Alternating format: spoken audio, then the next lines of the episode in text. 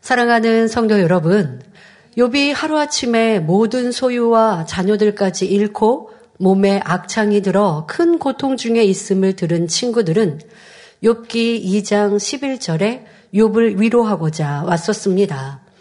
화려하고 건강했던 욥은 온데간데 없고 욥인 줄 알아보기 힘들 정도로 비참해진 모습을 본 친구들은 소리내어 울며 아무 말도 하지 못하고 여러 날을 그냥 보내었지요. 하지만 욥이 입을 열어 자신의 처지를 한탄하며 하나님을 원망하자 세 명의 친구들은 돌아가며 욥을 권면했습니다. 하지만 욥 또한 질세라 친구들의 지적에 하나하나 반론하며 자신은 의인이며 하나님이 나쁘다 말하였지요. 친구들은 위로하러 왔다가 욥과 변론하며 욥을 지적하고 질타하기에 이르렀습니다. 이때도 욥은 더욱 의기양양하게 친구들의 허물을 들추며 너희들은 나보다 못하다 무시하였고 대화가 아닌 변론만 계속되었습니다. 욥기 11장에 세 번째 친구 소발의 말이 끝나자 욥은 12장에서 14장까지 구구절절 반론하며 자신은 잘못이 없고 하나님이 나를 괴롭게 하신 것이라 말하였지요. 세 명의 친구가 돌아가면서 욥을 권면할 때도 친구들은 짧게 말하는데 그에 대해 욥은 또 길게 설명하고 친구들을 질타했던 모습을 지금까지 보아왔습니다. 자, 이어서 15장부터 다시 친구들의 변론이 시작됩니다. 먼저 처음 입을 열었던 엘리바스가 다시 말합니다. 지난 시간 욥기 15장 1절부터 3절에서 엘리바스는 욥을 무시하며 너는 지혜가 없는 어리석은 자이며 지금까지 한 너의 말은 다 쓸데없는 말일 뿐이라 말하였지요. 하지만 우리는 친구들의 말이 욥을 더 괴롭게 하고 있음을 알아야 합니다. 친구들이 선과 사랑으로 하는 진리의 말이 아닌 지적하고 정죄하는 말이니 욥 또한 계속 변론하며 악한 말을 쏟아내었지요. 마음에 악이 없다면 상대가 자극한다 해도 선한 말만 하겠지만 온전히 변화되지 않은 상태라면 자꾸 변론하다가 많은 비진리의 말을 낸다는 것을 알아야 합니다. 그러니까, 그러니까 여러분들이 상대방과 대화하거나 뭘 할 때 많은 말로 서로 변론하는 일들은 그치시라는 거예요. 그렇게 되다가 상대의 감정을 더 격동시킨다는 거죠. 그런 역할이 지금 친구들이 하고 있습니다. 우리는 그런 사람이 되어서는 안 되겠습니다. 그러니 상대가 받지 않을 때는 아무리 옳고 좋은 말이라도 멈출 줄 알아야 합니다. 나는 상대를 변화시키고 깨우쳐주고 회개케 하기 위해서 말했는데 상대가 인정하지 않고 변명하니 큰 소리가 나고 변론하게 되었다 하지 말고 가르치고자 하는 나의 모습을 고쳐야 하겠습니다. 우린 그렇게 말한단 말이에요. 설명해 주려고 그랬던 거고, 알려주려고 그렇게 말했는데 상대방이 안 받았다고. 그런데 상대방이 안 받으면 하지 말라고요. 그게 지혜로운 사람이고, 그렇다고 해서 여러분들이 상대방이 비질리로 가고 악을 행하는데 모른 척 하면 이 또한 선도 사랑도 없는 것이에요. 그러면 안 되죠? 사랑으로, 선으로 권면을 하는 것으로 시작은 하나 상대가 받지 않을 것 같으면 그치시라고요. 그리고 권면하기 전에 먼저 내 마음에 상대에 대해서 불편한 마음, 싫은 마음, 아유, 저걸 내가 깨우쳐줘야 돼. 꼭 집어 설명해 줘야 돼. 라고 하는 자세부터 고치고, 그런 자세로 설명할 때는 상대방에게 은혜가 되고 감동이 되지 않으니, 그때는 하지 마시고, 먼저 교만해진 내 모습, 가르치려고 하는 내 모습을 회개하고 돌이키고 또 뒤에도 말하지만 상대의 모습이 나에게는 있지 않는가 이렇게 나를 돌아보는 진리로 나를 비춰보는 지혜를 가져가지고 꼭 필요한 겉면이라면 선으로 사랑으로 하되 상대가 받지 않을 때는 멈추시라는 것입니다. 나의 말과 행동이 상대의 악을 바라게 해서는 안 된다는 교훈을 가지시기 바랍니다.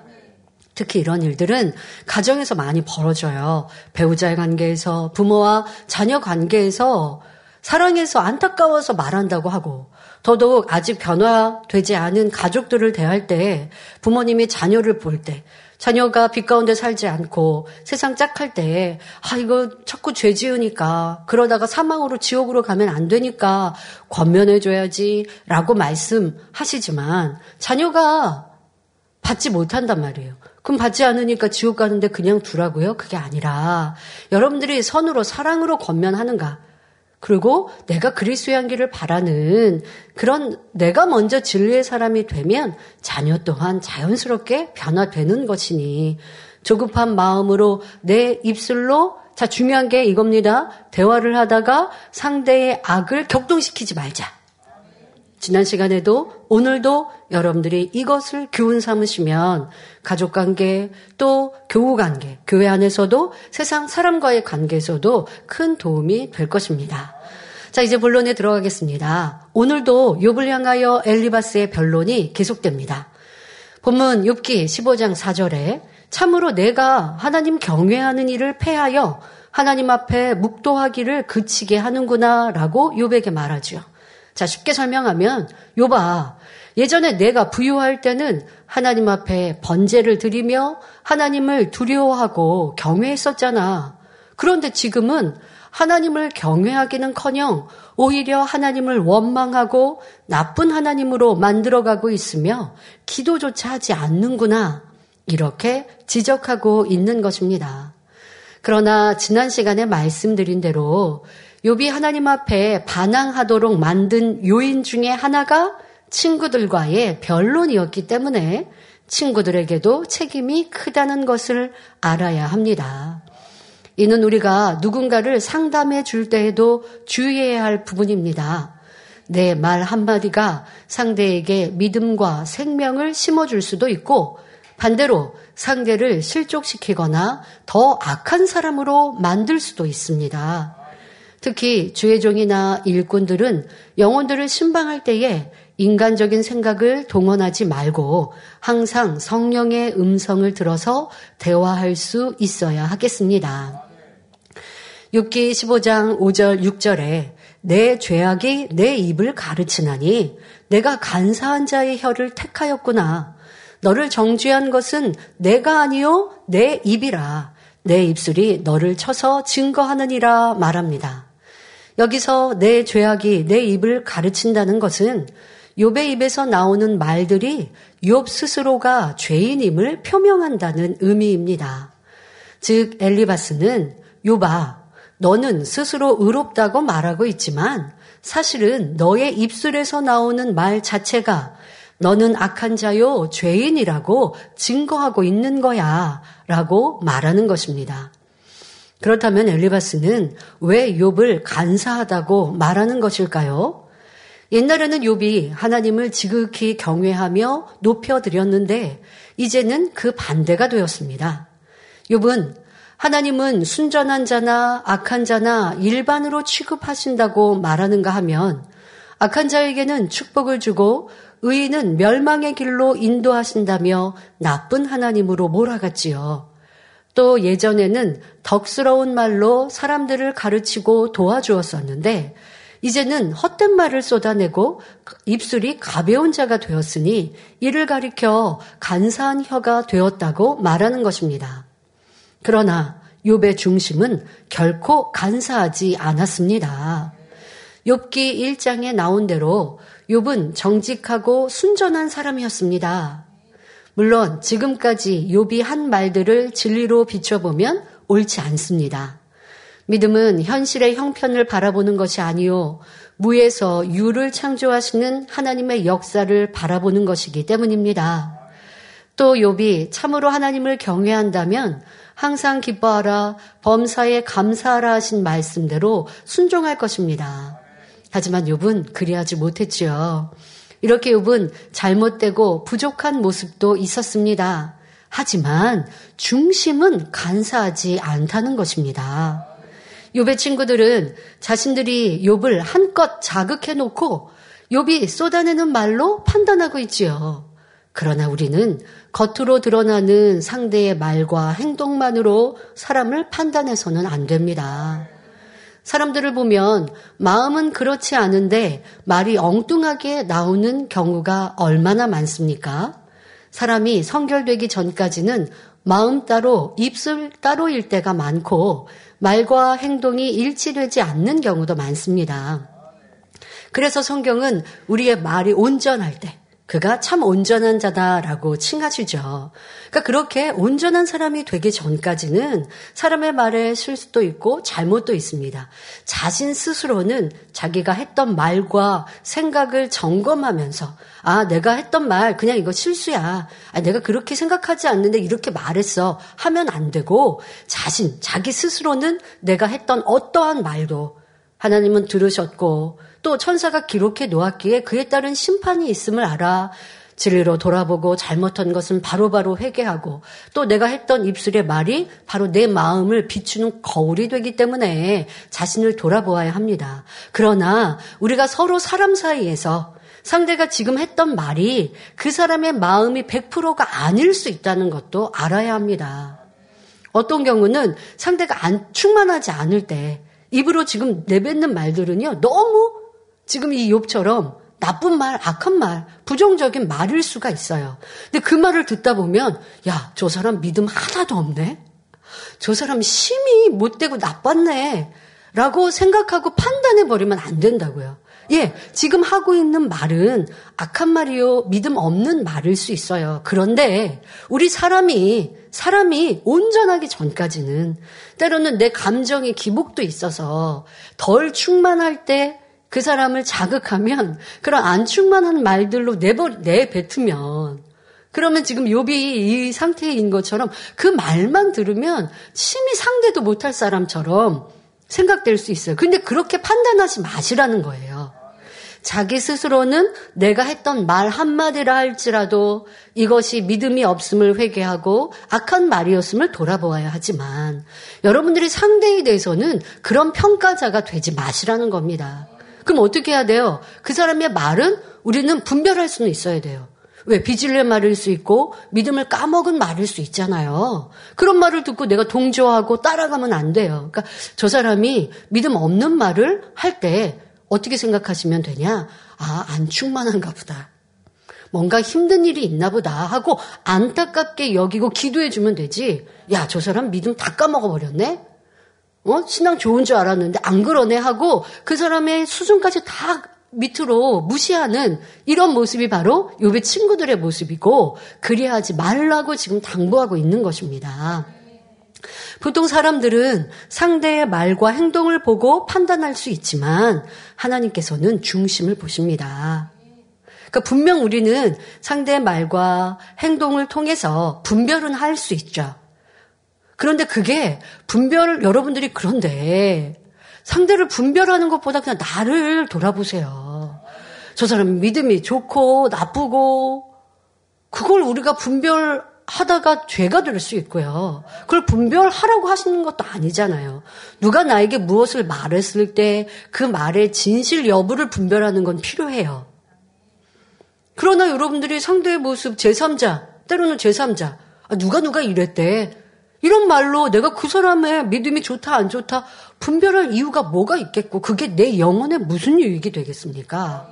그럴 필요가 없잖아요. 그게 또 판단이 되고 정죄가 될 수 있으니 하지 말아야 할 것이고, 더더욱 지금 그 사람이 명백히 하고 있는 말과 행동이 때로는 비질리요, 믿음이 적어 보인다 할지라도, 앞서 말씀드린 것처럼 온전한 사람이 되지 못했을 때는 충만함의 정도 올라갔다 내려갔다 할 때에 안 충만할 때그 말이 그 말로 여러분들이 평가하다가는 잘못될 수 있는 것이고 그 말은 지금 감정을 말했지 중심은 또 아니 그럴 수 있다라는 거예요.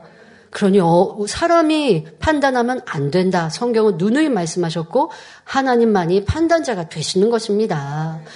욥은 정확히 진리를 알지 못하여 옳지 않는 말들을 쏟아냄으로 인해 간사한 자처럼 보이지만 마음 중심에서 간사한 사람은 아니라는 것입니다. 왜요? 욥은 계속하여 하나님을 찾잖아요. 그런데 그렇지 않는 사람이라면 하나님을 떠나버린단 말이에요. 근데 욥은 지금 하나님을 떠나기 위해서 하나님을 부르고 하나님 저와 좀 변론해 주세요. 저에게 답해 주세요. 라고 하는 게 아니고요.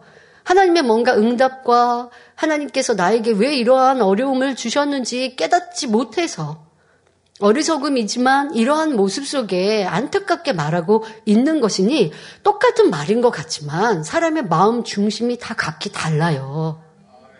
그러니 여러분들이 판단자가 돼서는 심판자가 돼서는 결코 안 됩니다. 요배 친구들이 지금 이렇게 판단하고 있다는 것이죠. 자, 우리는 결코 상대를 판단하고 비방해서는 안 됩니다. 엘리바스는 요백에 내가 너를 정죄한 것이 아니라 내 입술이 너를 정죄하고 있다라고 비난합니다. 그런데 사실은 친구들도 욥을 비난할 자격은 없습니다. 그동안 온갖 질타로 욥의 감정을 건드리고 혈기나게 하는 등 욥으로 하여금 악을 바라도록 원인을 제공했기 때문입니다. 일반 사람들의 싸우는 모습을 보아도 마찬가지입니다. 처음에는 대화로 좋게 시작하다가 변론이 심해지면 욕설도 나오지요. 서로가 나는 잘못이 없고 상대방이 먼저 잘못했다며 자기는 옳다고 주장하지만 제3자가 보면 양쪽 다 악한 마음일 때가 참 많습니다. 한쪽은 선하고 한쪽은 악하다면 지금처럼 막 악으로 나오는 변론이 진행되지 않아요. 왜? 선한 사람은 입을 다물게 돼 있고 선한 사람은 양보하게 돼 있으니까. 지금 싸우는 게 싫고 큰 소리 나는 게 싫어서 내가 지금 지는 것 같아도 희생을 봐야 한다 할지라도 선한 사람은 양보하니까. 그러니까 큰 소리가 나고 변론이 나면요. 다 비슷한 사람들인 거예요. 근데 사람들은요, 비슷하다고 안 하죠? 나는 낫고 상대방은 나쁘다라고 말한다고요. 여러분도 그리했다면. 교회 연단했다가 보니까 그러하더라고요. 저 사람은 나쁘고, 저 사람은 구원 못 받을 사람, 저 사람은 심히 악한 사람, 저 사람은 못된 사람, 있을 수 없는 일을 행한 사람. 나는 그냥 그거를 논하고 있는 것이지, 나는 악한 사람이 아닌 거예요. 그런데 행악자로 인하여 불평하는 것도 악인데요.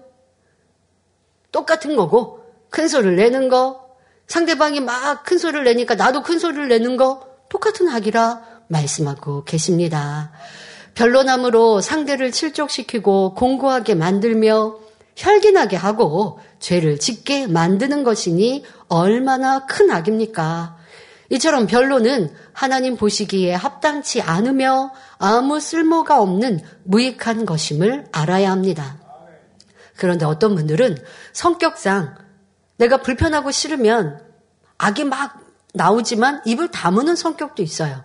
표정에선 다 나오겠죠. 하지만 뭐 싸우고 다투지 않을 뿐 입을 다물지만 마음에서는 상대에 대해서 논하고 있고 악하다 정지하고 있고 이런 이런 성격을 가진 사람은 도리어 나는 좀 나은 것처럼 지금 욕과 친구들의 변론과는 좀 상관없으십니까? 아니요. 내 마음의 감정의 변화도 찾아내셔야 돼요. 입으로 내지 않았을 뿐 내 마음이 얼마나 이 변론하는 욥과 친구들의 모습처럼 불편하고 답답하고 내 마음은 싸우고 있었는지 이와 같은 것들도 찾아서 변화되는 우리가 되어집시다. 자, 이제 엘리바스는 욥에게 책망을 넘어 질책을 하기에 이릅니다. 욥기 15장 7절 8절에 내가 제일 처음 난 사람이냐 산들이 있기 전에 내가 출생하였느냐? 하나님의 모의를 내가 들었느냐? 지혜를 홀로 가졌느냐? 라고 요백에 묻습니다. 자, 여기서 엘리바스가 요백에 내가 제일 처음 난 사람이냐? 라고 물은 것은 욥이 제일 처음에 출생한 사람이 아니라는 것을 몰라서 한 말이 아니라 비꼬는 표현입니다. 너가 아담보다 먼저 태어났냐? 라는 질문이 아니죠. 지금 꼬아서 말하고 있는 거예요. 엘리바스는 인류 가운데 가장 처음 난 사람은 아담이라는 것을 너무나 잘 알고 있었지요. 또 하나님께서는 6일 동안 천지 만물을 다 지으신 후 마지막으로 사람을 창조하셨습니다. 그러니 당연히 사람보다 산이 먼저 있었지요. 엘리바스도 산이 먼저인 줄을 알면서 산들이 있기 전에 욥, 내가 출생하였느냐라고 묻는 것입니다. 또 인간이 하나님의 비밀이라는 것을 들었을 리가 없는데 내가 하나님의 모의를 들었느냐라고 질문합니다. 더구나 욥이 혼자 지혜를 가질 리가 없지요. 그런데 욥에게 내가 지혜를 홀로 가졌느냐라고 묻고 있습니다. 이 질문들은 모두 욥에 대한 엘리바스의 꼬인 마음의 표출입니다. 그렇다면 욥의 친구들이 왜 이렇게까지 마음이 꼬이고 꼬인 것일까요? 이는 그동안 욥이 친구들을 무시한 말들 때문입니다. 대표적으로 욥기 13장 1절부터 4절을 보면 욥은 친구들을 향해 나의 눈이 이것을 다 보았고 나의 귀가 이것을 듣고 통달하였느니라. 너희 아는 것을 나도 아노니 너희만 못한 내가 아니니라. 참으로 나는 전능자에게 말씀하려 하며 하나님과 변론하려 하노라. 너희는 거짓말을 지어내는 자요. 다 쓸데없는 의원이니라. 라고 말했습니다.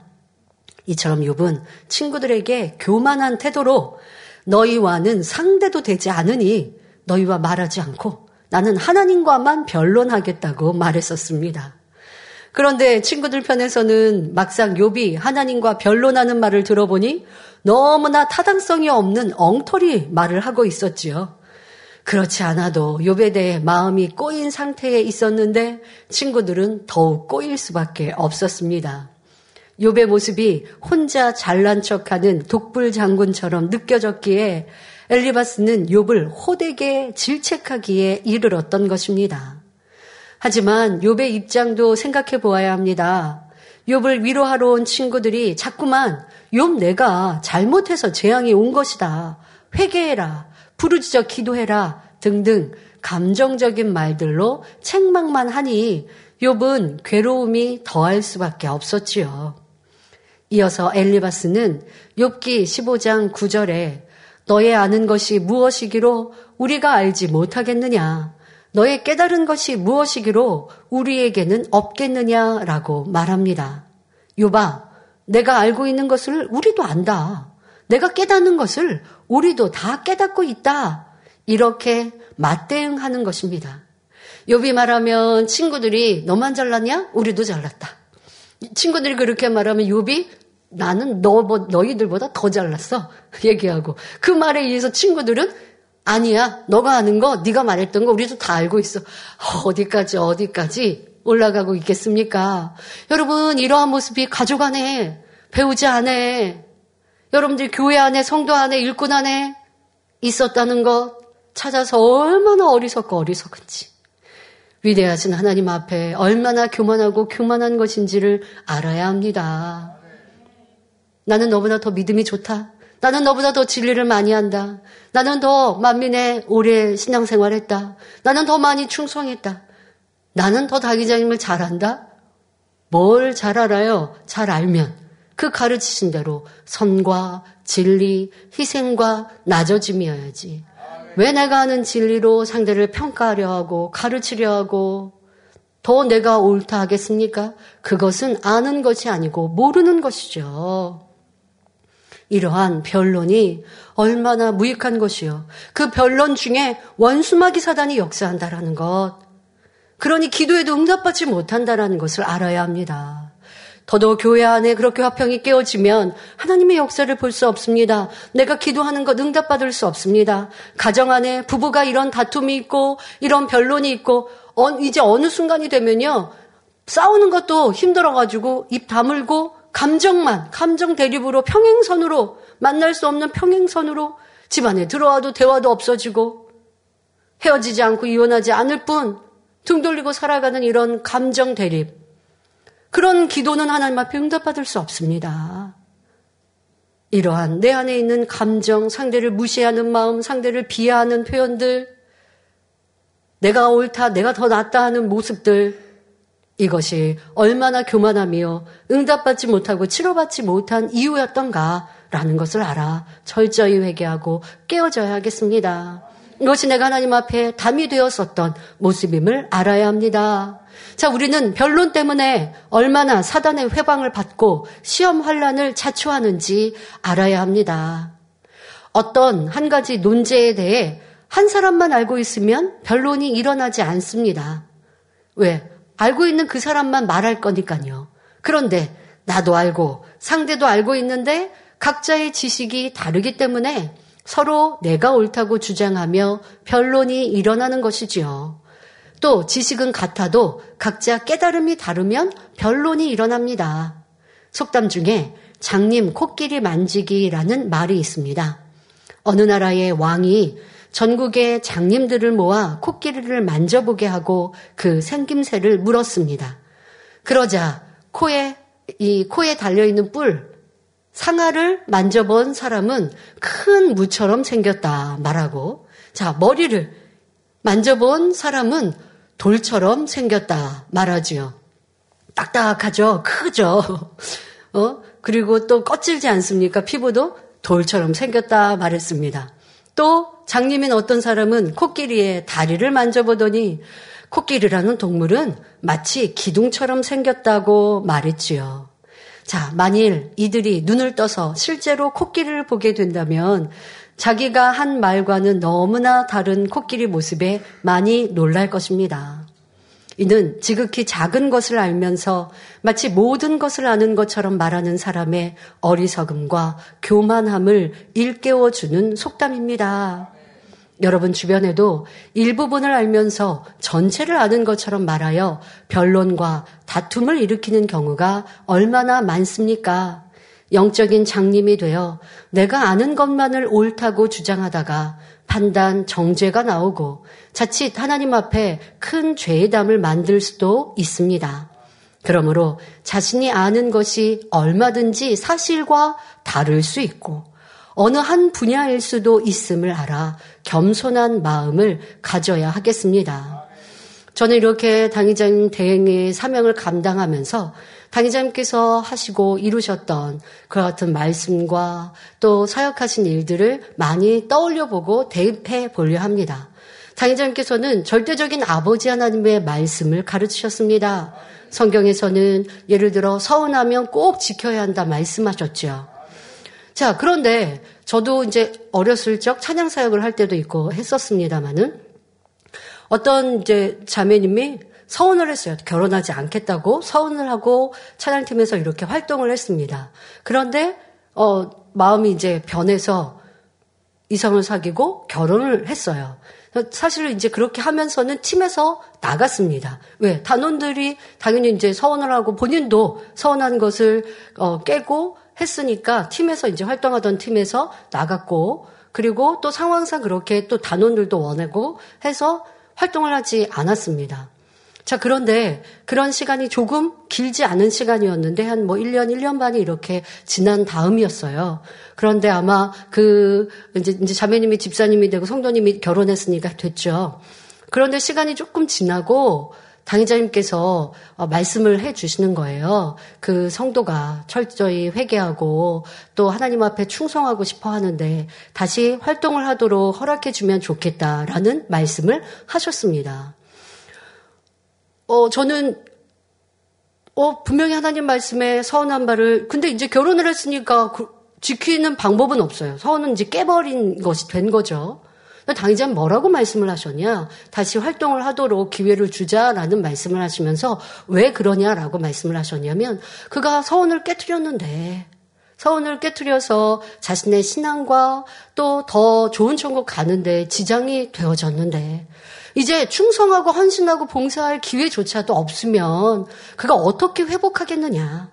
그런데 이제 자신의 그렇게 변개했던 것을 회개하고 더 충성하려는 마음으로 겸비 가지니 다시 일할 수 있도록 기회를 주면 그가 잃어버린 신앙도 또 더 좋은 천국을 침노하지 못하는 것도 회복하는 데 도움이 되지 않겠는가. 이런 말씀을 해주시는 거예요. 그래서 저는 이제 그때는 예, 아멘 하고 그렇게 하도록 기회를 주었어요. 근데 그 당시를 생각해 보니까 그때 함께 했던 사람들 중에는 그게 불편하고 싫었던 사람도 있는 거예요. 그랬더니 그 영혼에는 도움이 안 되고, 근데 저는 이제 이제 말씀하셨고 하니까 그렇게 예 알겠습니다 했습니다. 그런데 이렇게 시간이 지나 이 자리에 제가 있다 보니 때로는 하나님 말씀을 대로 순종하지 못한 이들도 있습니다. 그러면 당신은 순종하지 않았으니까 안 돼요. 못 해요. 라고 엄히 율법대로 율법을 대하듯이 라고 한다면 누가 구원에 이르겠고 누가 좋은 천국을 침노하겠고 다시 기회를 얻어 충성하겠습니까? 그런데 그런 상황과 일들을 보면서 아, 당의자님이 예전에 이렇게 하셨지. 그 마음은 그 영혼을 구원하기 위한 마음이시고 그 마음은 더 좋은 천국으로 이끄시기 위한 마음이시지 하나님 말씀을 어그러뜨리는 게 아니라 그 말씀은 곧 사랑으로 완성하시는 것이니 상대가 회개하지 않는 게 아니라 중심으로 회개하고 근데 돌이키는데 이제 성원을 깨뜨렸으니까 어쩔 수 없어요. 그러면 어떻게? 더 많이 충성할 기회를 주면 되죠. 더 많이 헌신하고 자기가 잘할 수 있는 더 그 길을 열어주면 되는데 그런데 자기 의가 강한 사람 자기가 또 옳다 하는 사람은 아, 그 사람이 그렇게 선을 깨뜨렸으니까 기회를 주면 안 되죠. 진리를 진리의 잣대로 되는 것 같아요. 사랑이 없는 것이에요. 그러니까 사랑은 율법을 완성하신다는 게 바로 이것인 거예요. 당의자는 그렇게 오신 거예요. 그러면서 더 헌신하시고 그러면서 그 영혼이 더 깨어나게 하시고 그리고 또 가르치시는 건 우리 가운데 서원을 깨뜨리면 안 된다. 그러니까 이렇게 진리, 공의도 있고 사랑도 있는 이러한 모습들을 떠올리면서 아 이렇게 모든 성도들 부족한 우리를 깨우쳐 주시고 이끌어 주시고 때로는 기회를 잃은 것 같아도 회개하고 돌이키게 하시고 기회를 주시고 주시는 사랑으로 이끌어 오셨구나. 이렇게 당의자임을 알아가는 것도 내가 더 많이 알아가고 더 많이 선으로 사랑으로 이루어야 아는데 그런데 내 안에 선이 부족하면 그렇게 이루시고 말씀하실 때 아멘 할 수가 없는 거예요. 또 그 뜻과 그 사랑을 알지 못하는 거예요. 자, 그러니 우리가 하나님에 대해서도 진리에 대해서도 양면이 있는데 한, 한 면만 가지고 상대에게 잣대로 대듯이 하면서 평가하고 있으면 정제가 되어지는 일들이 얼마나 많이 있겠는지요. 그런데 사랑으로, 선으로 대할 때는 더 많은 영혼을 구원할 수 있고, 기회를 줄 수 있고, 좋은 천국으로 이끌 수 있습니다. 이러한 선과 사랑은 변론하지 않을 것이요. 어찌하면 그 영혼을 살릴까 할 수 있는 것이죠. 우리가 이러한 사랑을 이루는 지금의 이 시간이 되어야 할 것입니다. 욥과 친구들은 자신이 아는 지식의 한계 안에서 자기 주장을 하고 서로 무시하며 판단하고 있습니다. 우리는 그래서는 안 되겠죠. 그런데 믿음의 형제 간에도 처음에는 하찮은 일을 가지고 변론을 하기 시작했다가 그러다가 그 변론이 점점점 대화로 시작했다가 의견의 대립이 되면 변론이 되죠. 그러다 보면 서로 양보를 안 하고 자기 주장만 하다가 결국 감정이 생기고 혈기를 내는 일들, 또 등 돌리는 일들. 우리는 말씀에 원수 맺지 말라니까 원수야 라고는 하지 않지만 상대방과 같이 일하고 싶지 않고 상대방이 있으면 피하고 이게 왜 원수 맺는 거 아닙니까? 이게 원수 맺는 거죠. 이런 모습으로 교회 안에서도 형제 안, 믿음의 형제 안에서도 있게 만드는 것이 바로 변론이라는 거. 내가 옳고 너는 틀려. 서로의 다른 의견을 조율하지 않고 회평하지 않는 이러한 모습이라는 걸 찾아내야겠습니다. 이런 교회 안에서는 아니지만 세상에서는 심하면 이러다가 욕설과 저주의 말까지 오고 가는 경우도 있습니다. 교회 안에서는 욕설은 하지 않지만 우리 성도님은 욕하지 않으시죠. 하지만 저주하는 말 상대에게 직접 하지는 않지만 내 생각 아니면 제3자에게 아유 저 사람은 지옥 가겠어. 저 사람은 구원 못 받겠어. 이런 말 또한 저주의 말 아닙니까? 이러한 생각과 마음은 있지 않았는지도 돌아보아야 합니다.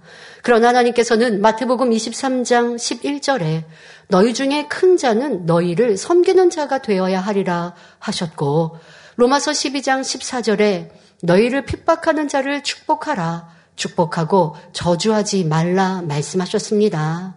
인간관계에서 이러한 하나님의 말씀을 준행하면 하나님의 역사를 볼 수 있지만 반대로 말씀을 위배하면 하나님의 역사를 볼 수 없습니다. 쌍방에서 서로 오해를 하며 상대의 감정을 도두고 같이 악을 바라고 있으니 어떻게 하나님의 역사가 일어날 수 있겠습니까? 여러분 이런 일들은요 꼭 교회 안에서뿐 아닙니다. 가정 안에 세상 사람 간에서도 마찬가지예요. 내가 선한 사람, 진리의 사람이 되어지면요. 아유, 세상 일을 하다가 벌어지는 일이어도 변론하지 않고 내가 물러서고 양보하고 선으로 대해주고 하면 빛이 여러분 안에서 진리의 빛이 나와서 상대의 마음도 녹아내게 되고 당장은 아니어도 그 선이 쌓이고 쌓이고 쌓이면 원수까지도 화목해 되는 거예요. 세상 안에서도 여러분들의 직장 일터 안에서도 그럴 때 성령의 역사, 하나님의 역사가 나타나는 것입니다. 만일 상대는 진리를 몰라서 나를 핍박하고 악을 바라는데 나는 진리를 알면서도 상대를 저주하고 또 악을 바라고 있다면 이는 더 나쁜 것이에요, 여러분. 세상 사람보다 진리를 몰라서 악을 바라는 사람보다 내가 더 악하다라는 것을 알아야 합니다. 내가 악한 자를 선으로 대할 때 선이 이기게 되어 있습니다. 이것이 하나님의 법칙입니다. 그러므로 로마서 12장 17절 18절에 아무에게도 악으로 악을 갚지 말고 모든 사람 앞에서 선한 일을 도모하라. 할 수 있거든 너희로서는 모든 사람으로 더불어 평화하라 말씀하시며 로마서 12장 21절에 악에게 지지 말고 선으로 악을 이기라 말씀하셨습니다. 내 편에서 아무리 화평하려고 해도 상대가 받아주지 않으면 할 수 없지만 그래도 가능하면 모든 사람으로 더불어 화평해야 하는 것입니다. 막무가내로 상대를 이기려고 자존심 내세우다가 결국 상대와 불화하고 원수 맺는 경우가 얼마나 많습니까? 여러분, 우리는 그런 사람 되지 마십시다. 이거는 악에 지는 거예요. 여러분, 선으로 악을 이기셔야 돼요. 이걸 교회 안에서만 아니고 기도할 때만 아버지 선으로 악을 이기는 자 되게 해주세요가 아니라 이 기도와 이 말씀을 여러분 직장에서 가정에서 대입하셔야 돼요. 한번 생각해 보세요. 내 직장에서 누가 나에게 이렇게 괴롭게 하고 힘들게 하고 악으로 나오는 사람이 있는가? 자, 그럴 때 나는 선한 말을 했는가? 아니면 그, 그 말, 그 당시에는 악으로 찌르진 않았지만 다른 상황에서 내가 좀 우세할 때는 상대를 좀 무시하는 말을 하거나 지적하는 말을 해서 내 안에 불편한 감정을 표출하지는 않았는가? 이렇게 악을 낳는 내는 입술인가? 악이 있는 마음인가? 아니면 악으로 나, 나에게 나오는 사람. 아, 왜 저 사람은 시시콜콜 나를 이렇게 괴롭게 하지? 나를 무시하지? 여러분, 무시당한다고 생각하는 거, 나의 자존심이에요. 아, 무시하니까 무시당한다고 생각하죠. 선이 있으면 그럴 필요가 없는 거예요. 때로는 상대방 표현 방법이 그런 사람도 있고요. 보통 세상 사람은 자기를 우쭐하고 높이는 걸 좋아하다 보면, 음, 상대를 무시하는 말을 할 수 있어요. 그거를 감정 상해할 필요가 없는 거예요. 그냥 그러려니 하고 넘어가면 되지. 그거에 상처받을 필요도 없고 저 사람이 날 무시했어? 그러면 나도 나중에 또 그렇게 갚아주는 악으로 악을 대항하지 마시고 악에 대하여 선으로 이기는 우리가 되어집시다.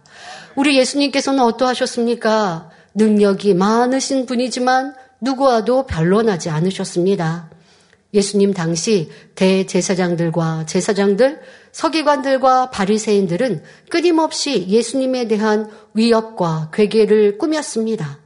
예수님께서는 사람으로서는 행할 수 없는 놀라운 권능을 나타내시며 자신이 하나님의 아들이심을 믿을 수 있는 증거를 충분히 보여주셨지만 악한 사람들은 믿으러 하지 않았습니다. 그러나 마음이 선한 사람들은 예수님이 하나님의 아들이시며 자신들의 구세주로 오신 분임을 믿었지요. 대제사장들과 서기관들과 바리새인들은 자신의 악으로 인해 영의 눈이 가려져서 예수님을 알아보지 못했고 오히려 예수님이 하나님의 이름을 욕되게 한다며 어찌하든 예수님을 잡아 죽이려 했습니다. 그러나 그렇다 해도 악한 자들이 예수님을 만질 수조차 있는 것이 아니었지만 예수님께서는 하나님의 섭리가 온전히 성취될 때까지 때로는 숨기도 하시고 피하기도 하시면서 이 땅의 사역을 이루셨지요. 그들이 비질리를 말하고 악을 행하니까 그것을 그때그때마다 지적하시고 그렇게 지적하면 상대가 또 악하게 나오고 거기에 반론하고 가르치시고 하지 않으셨고 깨우쳐는 주셨어요. 권능을 나타내시고 그리고 그들이 예수님이 무슨 잘못을 하나 책 잡으려고 항상 함께 하잖아요. 그러니 보는 건 권능이에요. 그런데도 자꾸 시시비비 한단 말이에요. 왜 안식일에 병자를 고치느냐? 그 안식일을 어겼다. 자, 그렇게 할 때 예수님은 말씀으로 가르쳐 주세요. 자, 그러나 그들은 거기에 대해 더 이상 말할 수 없을 때 예수님께서는 또 진리를 가르치고 말씀하시는데 악으로 막 나올 때 그럴 때는 예수님께서 지혜롭게 행하셨습니다. 요한복음 8장 59절에 저희가 즉 유대인들이 돌을 들어 치려 하거늘 예수께서 숨어 성전에서 나가시니라 기록되어 있습니다. 예수님께서 권능이 부족하신 것도 아니며 목숨을 아끼시는 것도 아니었습니다. 하나님의 아들로서 말씀 한마디로 죽은 자도 살리고 소경의 눈을 뜨게 하며 바람과 파도를 잔잔케 하실 뿐만 아니라 무리를 걸을 수도 있는 분이셨습니다. 그러나 아버지의 섭리를 이루기 위해서라면 지혜롭게 숨기도 하셨고 때를 잠잠히 기다리기도 하셨던 것이지요. 또한 진리를 깨닫지 못하고 도리어 오해할 사람에게는 변론하지 않으시고 아무런 말 없이 피해 버리셨던 것입니다. 이는 결코 비겁한 것이 아니라 마태복음 5장 39절에 악한 자를 대적하지 말라 말씀하신 대로 오직 진리로 행하신 것입니다. 마태복음 12장 19절 20절에 그가 다투지도 아니하며 들레지도 아니하리니 아무도 길에서 그 소리를 듣지 못하리라 상한 갈대를 꺾지 아니하며 꺼져가는 심지를 끄지 아니하기를 심판하여 이길 때까지 하리니 말씀한 대로 누구와도 다투지도 들레지도 않으셨지요.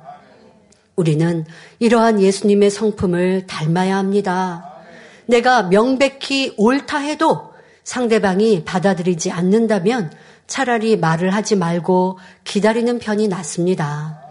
자기 의견만 주장하다가 상대의 감정을 도두지 말고 진리 안에서 선한 방법을 택하여 서로 화평을 이루어야 하겠습니다. 자, 그런데 이렇게 말씀드리니까, 아, 악한 사람과도 화평해야 하니까 내가 악한 사람, 재단과 교회 목자를 판단하고 정죄하는 사람도 화평해야지 라고 잘못 오해하시고 이해하시면 안 되겠습니다. 하나님에 대해, 하나님의 역사에 대해 잘못되었다 하고, 목자의 권능에 대해 이렇게 진실하게 증거가 확실히 있는데 그것이 잘못되었다 하는 이들이 이런 악한 사람과 여러분들이 화평한다면, 그러면 하나님이 무엇라 말씀하시겠습니까? 그런 이들과 변론할 필요가 없다라는 것이지. 그런 이들과 친하게 지낸다면 그들의 악을 들을 것이고 그들의 비질리를 여러분이 닮아갈 것이 여러분들의 영혼에 해가 되죠. 그것이 지혜롭다라는 것은 아닙니다. 그런 사람과 대할 때는 더 이상 많은 말로 여러분 변론하지 말라라고 하는 것이고 악한 사람이 있을 때는 여러분들이 때로는 요즘처럼 거리두기도 필요한 것이고 그 마음이 녹아났을 때 필요에 따라 대화하고 상대를 변화시키려고 하면 된다라는 이런 지혜를 말씀드린 것입니다. 자, 이어서 엘리바스는 6기 15장 10절에 우리 중에는 머리가 새기도 하고 연로하기도 하여 내 부친보다 나이 많은 자가 있느니라 말합니다. 여기서 엘리바스는 친구들의 모습과 상태를 말하고 있습니다. 그들 중에는 나이가 들어 백발인 사람도 있고 심지어 욥의 부친보다 나이가 많은 사람도 있음을 알 수 있지요. 흔히 친구라 하면 나이가 비슷한 또래를 떠올리기 쉽지만 꼭 그렇지는 않습니다. 나이 차이가 많아도 서로 배움이 비슷하거나 서로 존경할 수 있는 상대라면 오랫동안 친하게 사귀면서 친구처럼 지내는 경우가 많이 있지요. 그런 것처럼 요배의 친구들 중에는 나이가 많은 사람도 있었던 것입니다.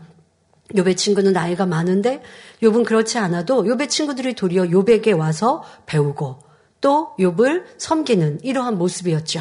자, 그래서 엘리바스는 요바 내가 나이 많은 사람 앞에서 그렇게 아나무인격으로 무례하게 행할 수가 있느냐고 말하고 있습니다. 그리고 욥기 15장 11절에 하나님의 위로와 내게 온유하게 하시는 말씀을 내가 어찌 작다 하느냐라고 말합니다. 지금까지 친구들은 하나님의 마음이 되어 하나님의 말씀을 인용해 주었습니다. 그래서 우리가 하나님의 말씀을 사용하여 너의 위로가 되게 해 주었는데 욥 내가 이렇게 반항함은 어찌 된 일인가? 내가 교만하여 우리를 무시하는 것이 아니냐라고 책망하는 것이지요. 그러나 이는 참으로 우스운 말이 아닐 수 없습니다. 욥과 마찬가지로 친구들도 욥을 무시하고 판단하며 같은 죄를 짓고 있기 때문입니다. 그러니까 욥이 욥의 친구들을 욥의 친구들은 욥이 잘못되었다 말하지만 지금 욥의 친구들도 같은 모습이라는 거죠. 또 욥의 친구들은 하나님의 말씀으로 권면하며 위로한다고 했지만 이것이 오히려 욥을 더욱 화나게 만들었습니다. 친구들의 감정 섞인 말이 욥으로 하여금 점점 악을 바라게 만들고 죄를 짓게 만들었으니 사실은 욥보다 욥의 친구들의 잘못이 더 크다는 것을 알아야 합니다. 그래서 성경 욥기가 끝나갈 무렵에 보면 하나님께서 욥의 친구들을 크게 책망하셨고 욥으로 하여금 욥의 친구들의 죄를 대신 빌게 하셨던 대신 중보해 주게 하셨던 것을 볼 수 있지요. 그러니까 누가 더 나으냐? 욥이 더 나았던 거예요.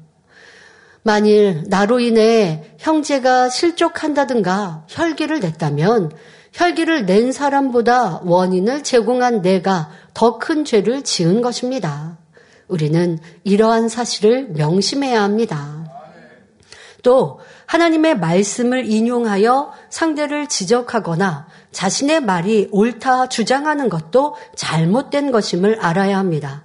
지금 요배 친구들은 자신들, 친구들이 우리는 하나님의 말씀으로 너를 위로해 주었는데 너가 악해서 이 말을 안 들은 거야 라고 말했습니다. 그러니까 요배 친구들은 하나님의 말씀을 인용했어요. 왜 인용했어요? 욥을 질타하는데 인용했다고요. 선으로 사랑으로 위로해주는 그 말이 아니었고 질타하고 지적하는데 하나님 말씀을 인용하는 것 이거는 잘못된 것입니다. 상대에게 예를 들어서 여러분 내가 상대에게 심히 무례히 행하고 그러면 잘못된 거잖아요. 근데 잘못을 그렇게 해놓고 진심으로 용서를 구하지도 않고서는 상대방에게 말해요. 성경은 용서해 주라고 했으니까 나를 좀 용서해 주세요. 말하면 되겠습니까? 내가 중심으로 잘못했습니다. 용서해 주세요. 또 상대가 용서해 줄 때까지 잘못을 용서를 구해야지. 아, 내가 중심으로 용서도 구하지 않으면서, 아니, 하나님 말씀은 용서해 주라고 그랬잖아요. 용서해 줄 때 당신도 용서받는다고 했으니까 내가 이렇게 잘못한 거, 실수한 거 용서해 주세요. 하나님 말씀을 가지고 그렇게 하는 건 아니라는 것이죠. 또 감정이 상대방의 막 감정이 격해져 있어요. 내가 그렇게 긁었어요. 그러놓고는 아니 성경에는 혈기 내지 말라고 했으니까 혈기 내지 마세요. 그것도 웃으면서 그러면서 하나님 말씀 인용해 보세요. 그거는 제가 잘 비유한 대로 불 붙은 데다가 기름 끼얹은 격이라고요. 이렇게 하나님 말씀을 인용하면 되겠습니까? 그건 내가 더 크게 잘못하고 있는 것이죠. 자, 요배 친구 엘리바스처럼 나는 하나님의 말씀으로 권면했고 좋은 마음으로 말했는데 상대가 악해서 받지 않고 변론이 일어났다 생각하시면 안 되겠습니다. 여러분들이 잘못 교만함으로 하나님 말씀을 인용하면 안 될 것이고 상대방을 하나님 말씀을 인용해도 잘 깨우칠 수 있고 깨달을 수 있도록 해야지 날카로운 어? 찌르는 이런 말이 돼서는 안 되겠습니다. 사람은 상대의 생각이나 속마음까지 환히 알지 못합니다. 다만 말이나 행동, 표정 등 겉으로 나타나는 모습으로 상대의 마음을 짐작할 뿐이지요. 마찬가지로 자신의 마음 역시 정확히 모를 때가 많으므로 이를 조명해 주는 도구가 필요합니다. 요비 그리하고 있는데요. 우리도 마찬가지입니다. 바로 진리인 하나님 말씀으로 우리도 우리 자신을 비춰보아야 하겠습니다. 그러면 욥과 친구들의 변론을 보면서 우리는 어떤 말씀으로 조명할 수 있을까요? 히브리서 12장 14절에 모든 사람으로 더불어 화평함과 거룩함을 좇으라.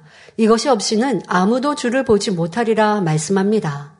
또한 야고보서 1장 19절 20절에 내 사랑하는 형제들아 너희가 알거니와 사람마다 듣기는 속히 하고 말하기는 더디하며 성내기도 더디하라. 사람의 성내는 것이 하나님의 의를 이루지 못함이니라 말씀했지요. 우리는 이러한 하나님의 말씀을 떠올리며 자신을 돌아볼 수 있어야 합니다. 그런데 하나님의 말씀을 지식으로만 담고 있으면 아무 소용이 없습니다. 이 말씀을 명심하여 마음에 일군 사람은 일상생활 속에서도 진리가 아니면 듣지 않으려 할 것이고 또 말 한마디를 하더라도 심사숙고할 것입니다. 변론하다 보면 성이 나고 하나님의 의를 이루지 못하며 서로 간에 화평이 깨지기 때문입니다.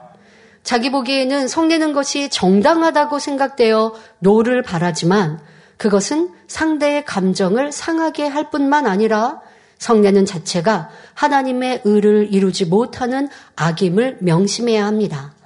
그러므로 살아 운동력 있게 역사하시는 하나님의 말씀을 여러분의 삶 가운데 항상 등과 빛으로 삼아 매일매일 변화와 생명을 체험하시기를 바랍니다. 결론을 말씀드립니다. 사랑하는 성도 여러분, 똥 묻은 개가 겨 묻은 개 나무란다 라는 속담이 있습니다. 이 속담에서 알 수 있듯이 자신의 들보는 잘 보이지 않지만 상대의 티는 잘 보이기 마련입니다. 주변 사람은 나에 대해 잘 아는데도 정작 자신은 깨닫지 못하는 것입니다. 욥의 친구들은 여전히 욥의 겉모습을 보고 판단하고 있고 욥 또한 자신을 발견하기보다는 친구들의 티를 보니 서로 변론이 끝나지 않습니다. 우리는 디모데전서 5장 22절에 다른 사람의 죄에 간섭지 말고 내 자신을 지켜 성결케 하라 말씀한 대로 다른 사람의 죄를 지적할 것이 아니라 먼저 자신의 마음을 거룩하게 하는데 힘써야겠습니다. 자기도 죄를 짓고 악을 행하면서 다른 사람을 판단 정죄할 자격은 없습니다. 나도 회개할 것이 많고 악이 많으면서 다른 사람을 지적하고 권면한다면 어찌 상대에게 변화의 능력이 임하겠습니까? 하나님께서 성령님께서 역사하시지 않지요. 그러니 내가 하는 말이 상대가 아프게 느끼고 싫어할 수밖에 없고 변론, 다툼이 일어나는 것입니다. 그러면 어떻게 해야 할까요? 내가 신속히 변화되어야 하는 것입니다. 내가 죄를 짓지 않으면서 다른 사람에게 권면할 때 성령님께서 역사하시어 상대에게 감동으로 임하는 것이지요. 더 나아가 지적하고 권면하는 말을 하지 않아도 진리의 사람에게서 나오는 그리스도의 향기가 상대에게 깨우침으로 임하여 변화될 수 있는 것입니다. 그러므로 먼저는 나 자신을 돌아보며 진리의 사람으로 변화됩시다. 또 설령 다른 사람의 부족한 점을 알게 되었다 해도 사랑으로 믿어주고 참아주며 기도해 줄 수 있는 선한 성도님들이 되시기를 바랍니다. 그리하여 여러분이 있는 곳마다 화평이 임하고 행복이 가득하시기를 주님의 이름으로 축원합니다. 할렐루야 전능하신 사랑의 아버지 하나님 이 시간 기도 받는 모든 성도님들 위해 안수하여 주옵소서. GCN 방송과 인터넷과 화상을 통해 기도받는 지 교회와 지 성전 그리고 전 세계 하나님의 자녀들 위에도 시공간을 초월하여 역사하여 주시기를 원합니다. 믿어지는 믿음을 주시고 부정적인 생각과 의심의 세력을 물리쳐 주옵시며 모든 시험 환란도 물리쳐 주옵소서. 머리부터 발끝까지 오장 육부 뼈 마디마디 온몸의 신경 조직 세포 등 아픈 곳마다 성령의 불로 태우시고 근본의 빛으로 역사하여 주옵소서. 예수 그리스도의 이름으로 명하노니 원수마귀 사단 모든 질병 균 연약함아 물러가라 빛이 여임하라 모든 불친 난치병도 성령의 불로 태워 깨끗하게 역사하여 주옵소서. 말라리아를 비롯한 모든 풍토병도 물리쳐 주옵소서. 깨끗함을 입을지어다. 감기, 기침, 열, 몸살, 독감 등 각종 유행성 질병도 다 물러가라. 어떠한 유행성 질병 균도 틈타지 않게 지켜 주옵소서. 위암, 폐암, 간암, 유방암, 자궁암, 대장암, 피부암 등 각종 암과 에이즈, 백혈병, 뇌졸중, 고혈압, 저혈압, 심장병, 폐병, 위장병, 당뇨, 부인병, 피부병, 갑상선, 질환과 모든 염증도 깨끗게 하여 주옵소서. 소아마비, 중풍, 관절염, 디스크도 온전케 하여 주옵소서. 요통, 두통, 신경통을 비롯한 모든 통증은 사라질 지어다. 간질, 자폐증, 우울증, 조울증, 노이로제 등 모든 정신질환도 물러가라. 모든 마비된 것도 풀어지고 일어나 걷고 뛸지어다. 눈도 잘 보이게 하옵시고 귀도 잘 들리게 하여 주옵소서. 소경은 눈을 뜨고 기머거리는 들으며 벙어리는 말할지어다. 각종 사고, 후유증도 깨끗게 하시고 부러진 뼈도 붙여 주옵소서. 화상 입은 것도 온전케 하옵소서. 화기야 물러가라. 열도 물러가라. 아버지 흉터도 나지 않게 역사해 주시기를 원합니다. 마약을 비롯하여 각종 약물과 독극물 중독도 깨끗함을 입을 지어다. 죽은 신경과 세포가 살아나며 죽은 자도 살아나게 하여 주옵소서. 잉태의 축복도 주시기를 원합니다. 잉태 축복을 받으라 예수 그리스도의 이름으로 명하느니 원수마귀 사단아 하늘 공중 곳에 잡은 악의 영들아 물러가라.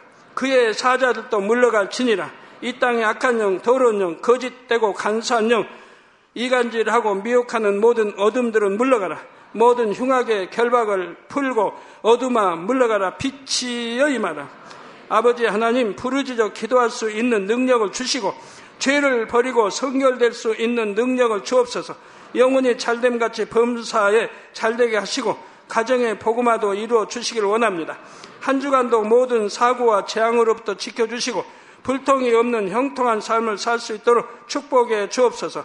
성령의 불담으로 천군 천사와 주님의 불꽃 같은 눈동자로 모든 하나님의 자녀들과 가정, 일터, 사업터를 지켜주시기를 원합니다. 학생들에게 지와 명철을 더하시고 공부도 할 수 있는 뜨거운 마음과 열정도 더하여 주옵소서. 마음과 생각을 세상에 빼앗기지 않도록 지키시고 하나님을 뜨겁게 사랑하는 학생들로 축복하여 주옵소서. 하나님의 자녀들이 먹으나 마시나 입으나 무엇을 하든지 하나님 앞에 영광 돌리는 삶이 되게 축복하여 주시기를 원합니다. 나는 하나님을 만났노라 체험했노라 응답 받았노라 축복 받았노라 간증하는 입술이 되게 역사하여 주옵소서. 아버지 하나님 감사합니다. 홀로 영광 받으옵소서. 우리 주 예수 그리스도의 이름으로 기도하옵나이다. 아멘.